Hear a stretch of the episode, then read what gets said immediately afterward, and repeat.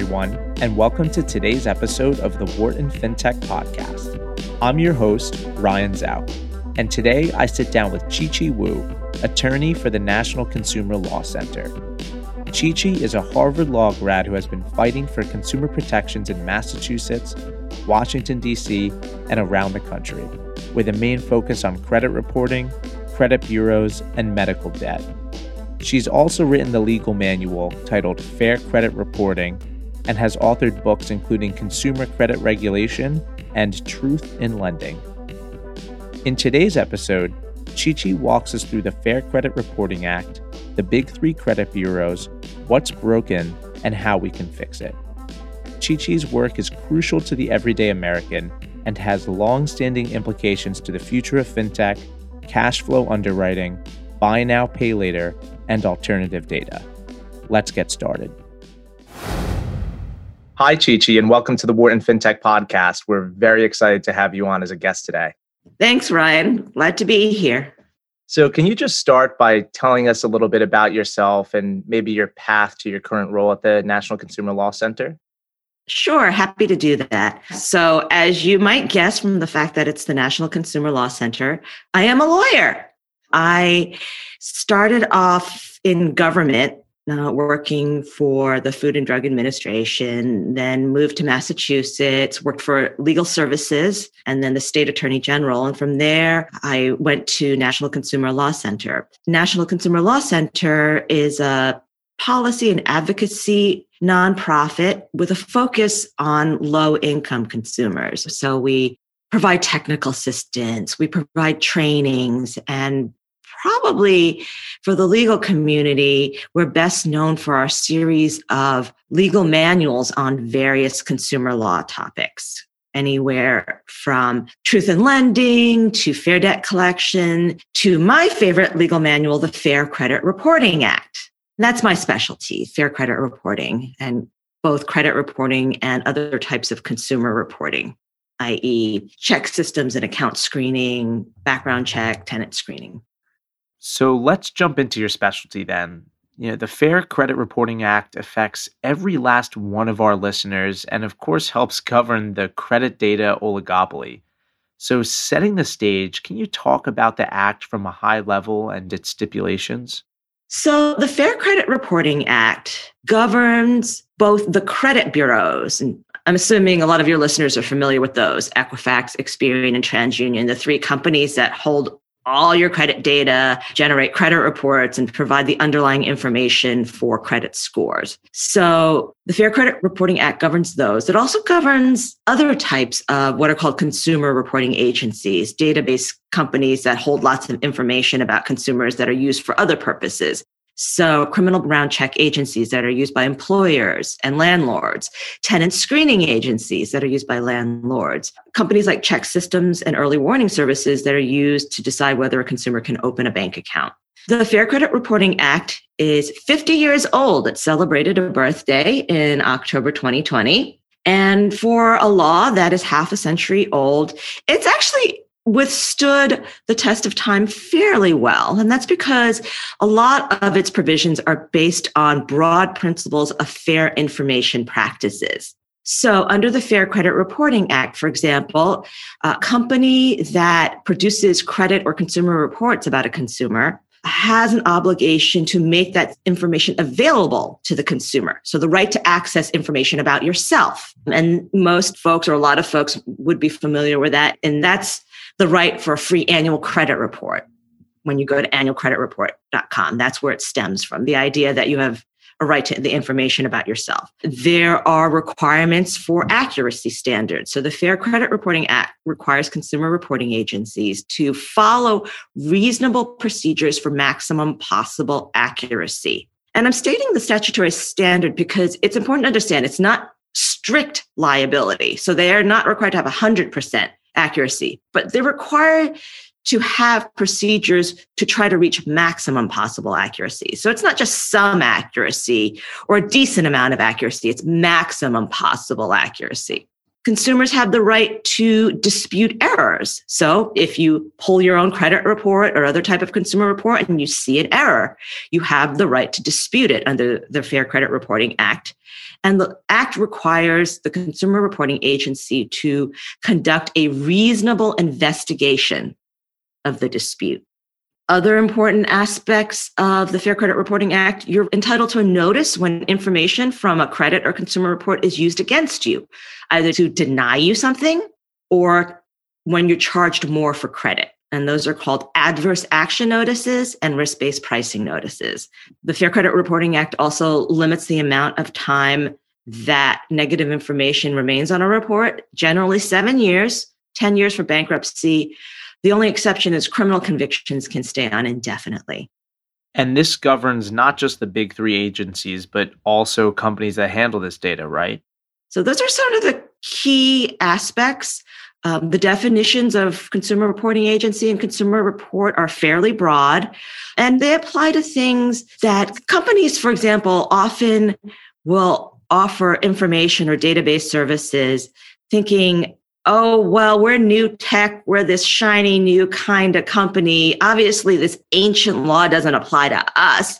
And then they're surprised to find out, yes, it does. If information, um, and it's a pretty broad definition. It's not just credit worthiness, but it's also things like personal characteristics and mode of living and character. So if information about these broad categories of information are used for certain purposes credit, insurance, employment, government benefits it's covered by the Fair Credit Reporting Act. One of the things you mentioned is max possible accuracy. And so it begs the question that there what can be going wrong here and there must be some inaccuracies as you mentioned i looked into this industry beforehand and saw some of your previous conversations that you had and was shocked to learn that credit reporting can be inaccurate and the FTC said that 20% of credit reports can have a verified error and 5% can have something so wrong that it would change a credit decision significantly. Why does this happen? And what are some of these errors that people might see? So that's a great point. And the statistics you cite come from the FTC's study where it surveyed over a thousand consumers it's really the definitive study on accuracy. And those statistics aren't really acceptable. I mean, I, you know, I have heard the argument, oh, well, that's 95% accurate. That's okay. And not great. That's not okay. No. that means 5% of consumers, one in 20, is subject to a life altering inaccuracy. And, you, you know, the right. analogy I use is what if one of out of 20 cars exploded spontaneously or one of 20 airplanes fell out of the sky. I mean, you remember the Boeing Max, the, amount of controversy right. with, you know, a handful of plane crashes. If, if you imagine one in 20 of those planes crashed, what the outcry would be. So this is not an acceptable level of accuracy. And some of the types of inaccuracy can be really horrifying. One of the worst is what's called a mixed file. And this is when information from one consumer gets mixed up with another consumer.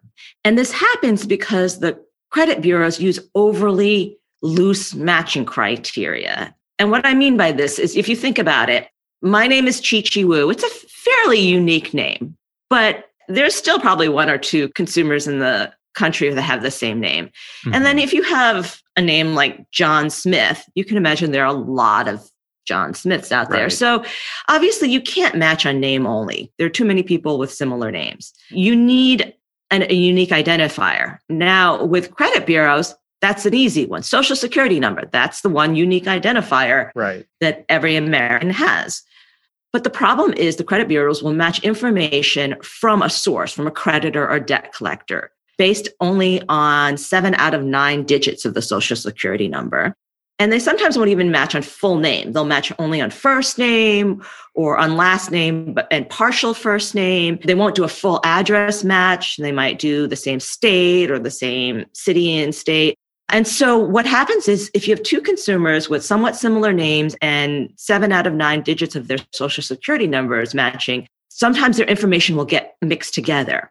And if one of those consumers has a bad credit record, that can really hurt the other consumer.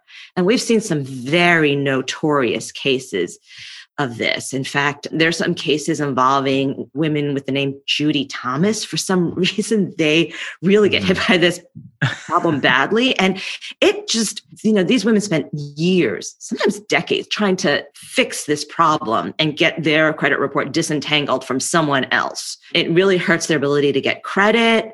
It can affect employment. It can affect the ability to get rental housing. So that's one of the worst kind of problems.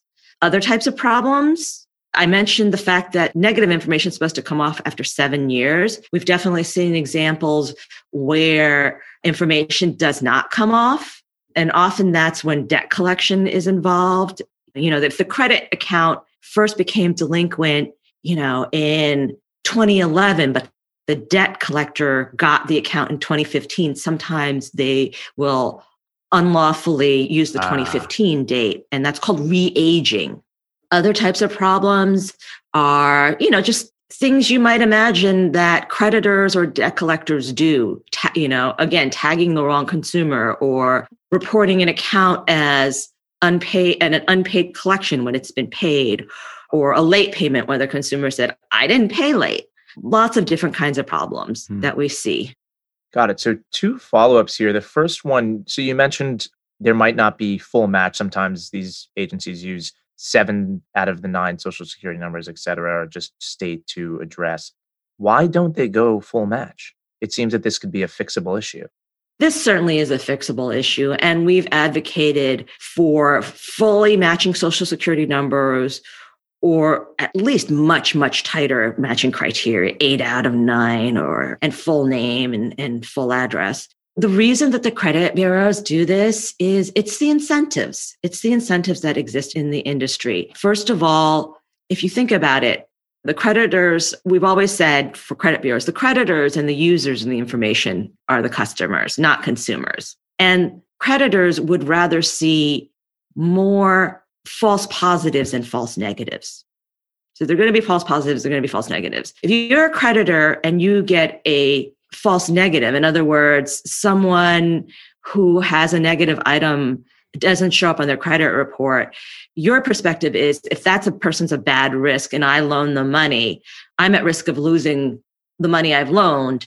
Mm-hmm. And, and that's a big risk. Whereas if there's a false positive, someone tagged with negative information that doesn't belong to them, then they will miss maybe the business opportunity to make a profit but they'd rather not lose the amount they've lent. So that's one reason. Another incentive is I think that the credit bureaus, you know, there are a lot of folks, and you probably ask about this later, who don't have a credit file or who have very thin files. And so the credit bureaus would rather deliver more information when they deliver a no hit. They would probably be concerned the creditor doesn't feel like it's getting its money's worth. So they would rather deliver more information. So it's about the incentives in the system. And the incentives, of course, stem from, and you've probably heard it, the sort of very odd and dysfunctional way the system is set up. Right. So if you think about it, it's often been said that the credit reporting industry is an oligopoly. You only have these three companies Equifax, Experian, and TransUnion. But it's worse than your regular oligopoly, where you might only have the pick of, I don't know, three cell phone companies or three streaming services, because at least you could pick between the three. You can't right. pick between the credit bureaus. You're captive. Consumers are captive. They can't walk with their feet they can't say i hate equifax because they lost all my data back in 2017 you know you want a mortgage you want a car loan you want a credit card you deal with all three and so credit bureaus have very little incentive to be responsive to consumers. Instead, their customers are creditors and debt collectors and landlords and other users. And so that's why the incentives exist for them to implement certain procedures that I think don't lend themselves to maximum possible accuracy. Right. So government intervention and regulation is really necessary since the private model is clearly not working. So, what can be done, and how might the administration change coming up affect this? I mean, one thing about Dodd Frank and the CFPB that was very hopeful back in 2011 is that Dodd Frank gave the CFPB not only the authority to take enforcement action against the credit bureaus and other financial consumer reporting agencies, but the ability to supervise them as a bank regulator would supervise a bank. So to go in and review policies and procedures and say, hey, you need to fix this. In order to comply with the law. And so that model of supervision we thought would be much better than just enforcement actions where an agency is reactive um, when it takes an enforcement action. And supervision had been making some progress, and then, as I said, change in administration. So now we're going to see another change in administration, and the um, director designee, Rohit Chopra, we know has a very strong consumer protection background. So that could be promising. We could see some improvement there. Other promising changes, you know, what we'd ultimately like to see in legislation is this idea of a public credit registry.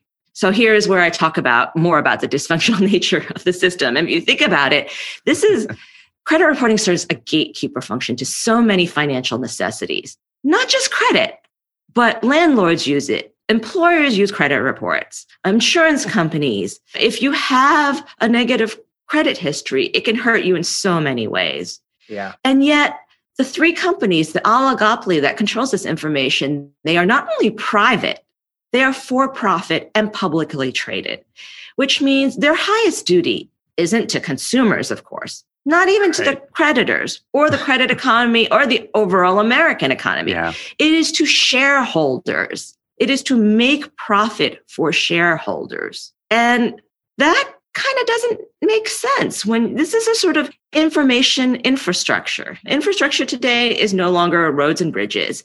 It's things like high speed internet, and it's the data, the information that it's been said information or data is the new oil. So the idea that three publicly traded for profit companies control this, it leads to some amount of dysfunction. And so the idea would be to make this a public function and therefore a public credit registry, which is something that President Biden, when he was campaigning, had put in his platform and something that we think is ultimately a very good idea. Now, we've heard a lot of pushback to it. You know, some folks have said, you know, oh my, well, the government controlling all this data is even scarier. But, you know, if you think about it, the government has a lot of data, right? Mm-hmm. You know, the IRS has a lot of data, Social Security has a lot of data. And so the way you deal with possible problems at a government agencies, those government agencies are accountable to the public, to the voters. So there is an accountability to someone other than a private corporation. Other countries have some version of a public credit registry, and it has the potential to improve a lot of this because it won't have the same incentives that these private for profit corporations have. So, some people are a little too impatient to wait for this change and have started taking matters into their own hands. What are your thoughts on alternative data and cash flow underwriting specifically? Alternative data, the devil's in the details. Some of those are riskier to consumers, some of those are more promising. So, in terms of the more promising, cash flow data has been one of the more promising forms. It's not without risk. You need some guardrails around the data, which I'll talk about in a minute. Rent payment data has been also one of the more promising ones. Right now, it might not be because the pandemic has really hit renters a lot harder. Renters tend to be the folks on that downward slope of the K that everyone's talking about. 20 to 30% of renters are having trouble with paying the rent. So right now is probably a tough time, but before the pandemic, we would say it's promising and it might be promising in the future too. And as long as it's opt in, even these issues can be dealt with. Less promising or more risky um, subprime credit. Subprime borrowers tend to actually not be thin file borrowers, and subprime credit is often more harmful. Gas and electric utility data, we've said, is risky because of the unique nature of gas and electric utilities. They are natural monopolies. There is a lot of consumer protection and regulation at the state level. And we are concerned that using that kind of data, especially the way proponents have wanted to use it by dumping it into the main credit bureau files, could end up hurting more people than it actually helps. And that brings up another point, which is how you use alternative data is important. So if you just take the data and you dump it into the credit bureau files, that's probably riskier from consumers than using the data as a secondary or second chance or as a different source of data in a different database. And certainly you're not going to have the benefit of competition if you just dump that information in the credit bureau files. All you're doing mm-hmm. is giving the oligopoly more oil. right. So with cash flow data, you know, we do think it has the ability or the potential to provide competition to the credit bureaus. But we are concerned that, for example, the credit bureaus might start buying some of the companies that are providing the cash flow data. Certainly, the credit bureaus have been on a buying spree. They've bought other types of alternative data providers, subprime credit database CRAs, for example, like FactorTrust and Clarity, have been purchased by the big three. So we are concerned that cash flow ends up ultimately in the hands of the big three. But it has been promising. You know, there's been some research showing that it may be more inclusive than traditional credit reporting credit scores. Now, there needs to be strong guardrails because it's a rich source of data and it could be abused too. It could be abused by creditors for use in debt collection. It could be abused in that creditors might not look at just the cash flow, i.e., the credits, the debits, and the balances, but they could actually look at for example, where the consumer spends their money. Debit card merchant information is in bank account data. And we wouldn't want creditors to look at, oh, this person spent money at a dollar store. They must be a bad risk. So there needs to be guardrails. We would like to see guardrails around consumer control because one of the biggest criticisms of the credit bureaus is that consumers have no control over their data. They have no control whether the information is provided to the credit bureaus and they have no until the advent of security freezes they had no control whether the data was supplied to users right now you can put a freeze on and prevent it, the data from being supplied to new creditors but you still have no control of whether this information can be supplied to existing creditors for account review or for debt collection security freezes i think do apply to other uses like on a practical level to employers and landlords but the law does not require that so we would like to see consumers being able to control the use of cash flow data. And right now, there is some control in that consumers do provide consent for the use of that data. There's some question of how meaningful that consent is, whether the consumers realize it. We'd like to see stronger controls in that area and also controls over what data elements get shared so that they don't have to share the names of merchants where they've purchased things. So, one thing you mentioned earlier in this response was, of course, COVID, the effects it's having, and this K outcome that everybody's talked about that I think is so powerful. From a credit point of view, how are these people who have been so just beaten down by the economic devastation of the last year going to recover from a credit perspective if they're missing payments, taking on debt? And I don't think that there's been a moratorium what advice do you have for any listeners that are in this position moving forward on how they can recover? Yeah, no, that's an excellent question, and an excellent point. We did try to advocate for moratorium on negative credit reporting during the pandemic. And sorry, one quick would the moratorium come from a state level or would it have to be federal? Okay, so we advocated for a federal moratorium on negative credit reporting during the pandemic, arguing that, hey, this is a once in a lifetime, once in a century economic disruption. And anybody who can't pay their bills because they lost their job or they actually got COVID, right. it's no indication of how they repay credit, their worthiness as a borrower. It really is just a reflection of bad luck, whether that particular worker had the bad luck to be working in the restaurant industry versus the retail or online industry. There was some receptiveness, but also there were folks in Congress who just blocked it on the Senate side. And in fact, it was Republican senator from Pennsylvania who blocked it, according to uh, some, some information we've heard. And it's probably at the behest of the credit industry and banks. They they obviously did not want to see a moratorium.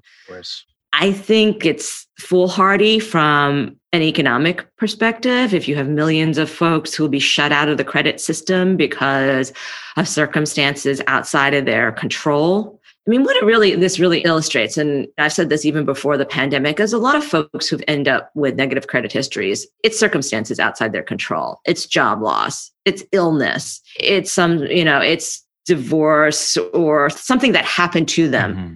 And we need a better way to judge creditworthiness. If you look at someone with, let's say, a 600 credit score, which is considered near prime or basically subprime, it doesn't make the prime cutoffs. That person still has an 80% chance of being a decent borrower, or at least they did pre pandemic, right? So, yes, that's a lower percentage than an 800, which may only have a 4% chance of defaulting. Mm-hmm.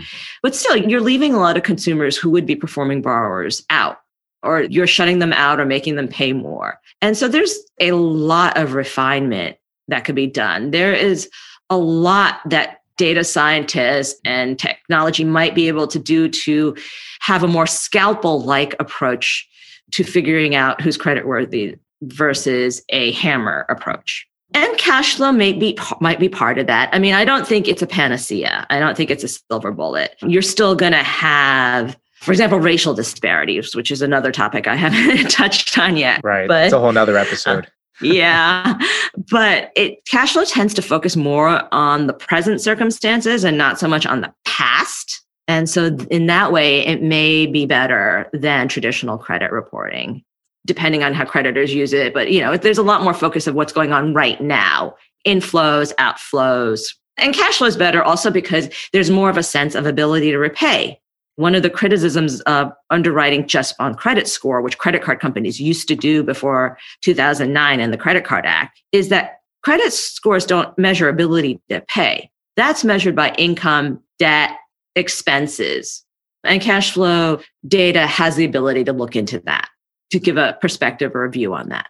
Well, Chi Chi, this has been extremely informative. This has been awesome. Thank you for all of this insight. So you've entered the final round of the episode, which is the rapid fire question round. We've got about we've got I know I didn't tell you about this coming in. You didn't.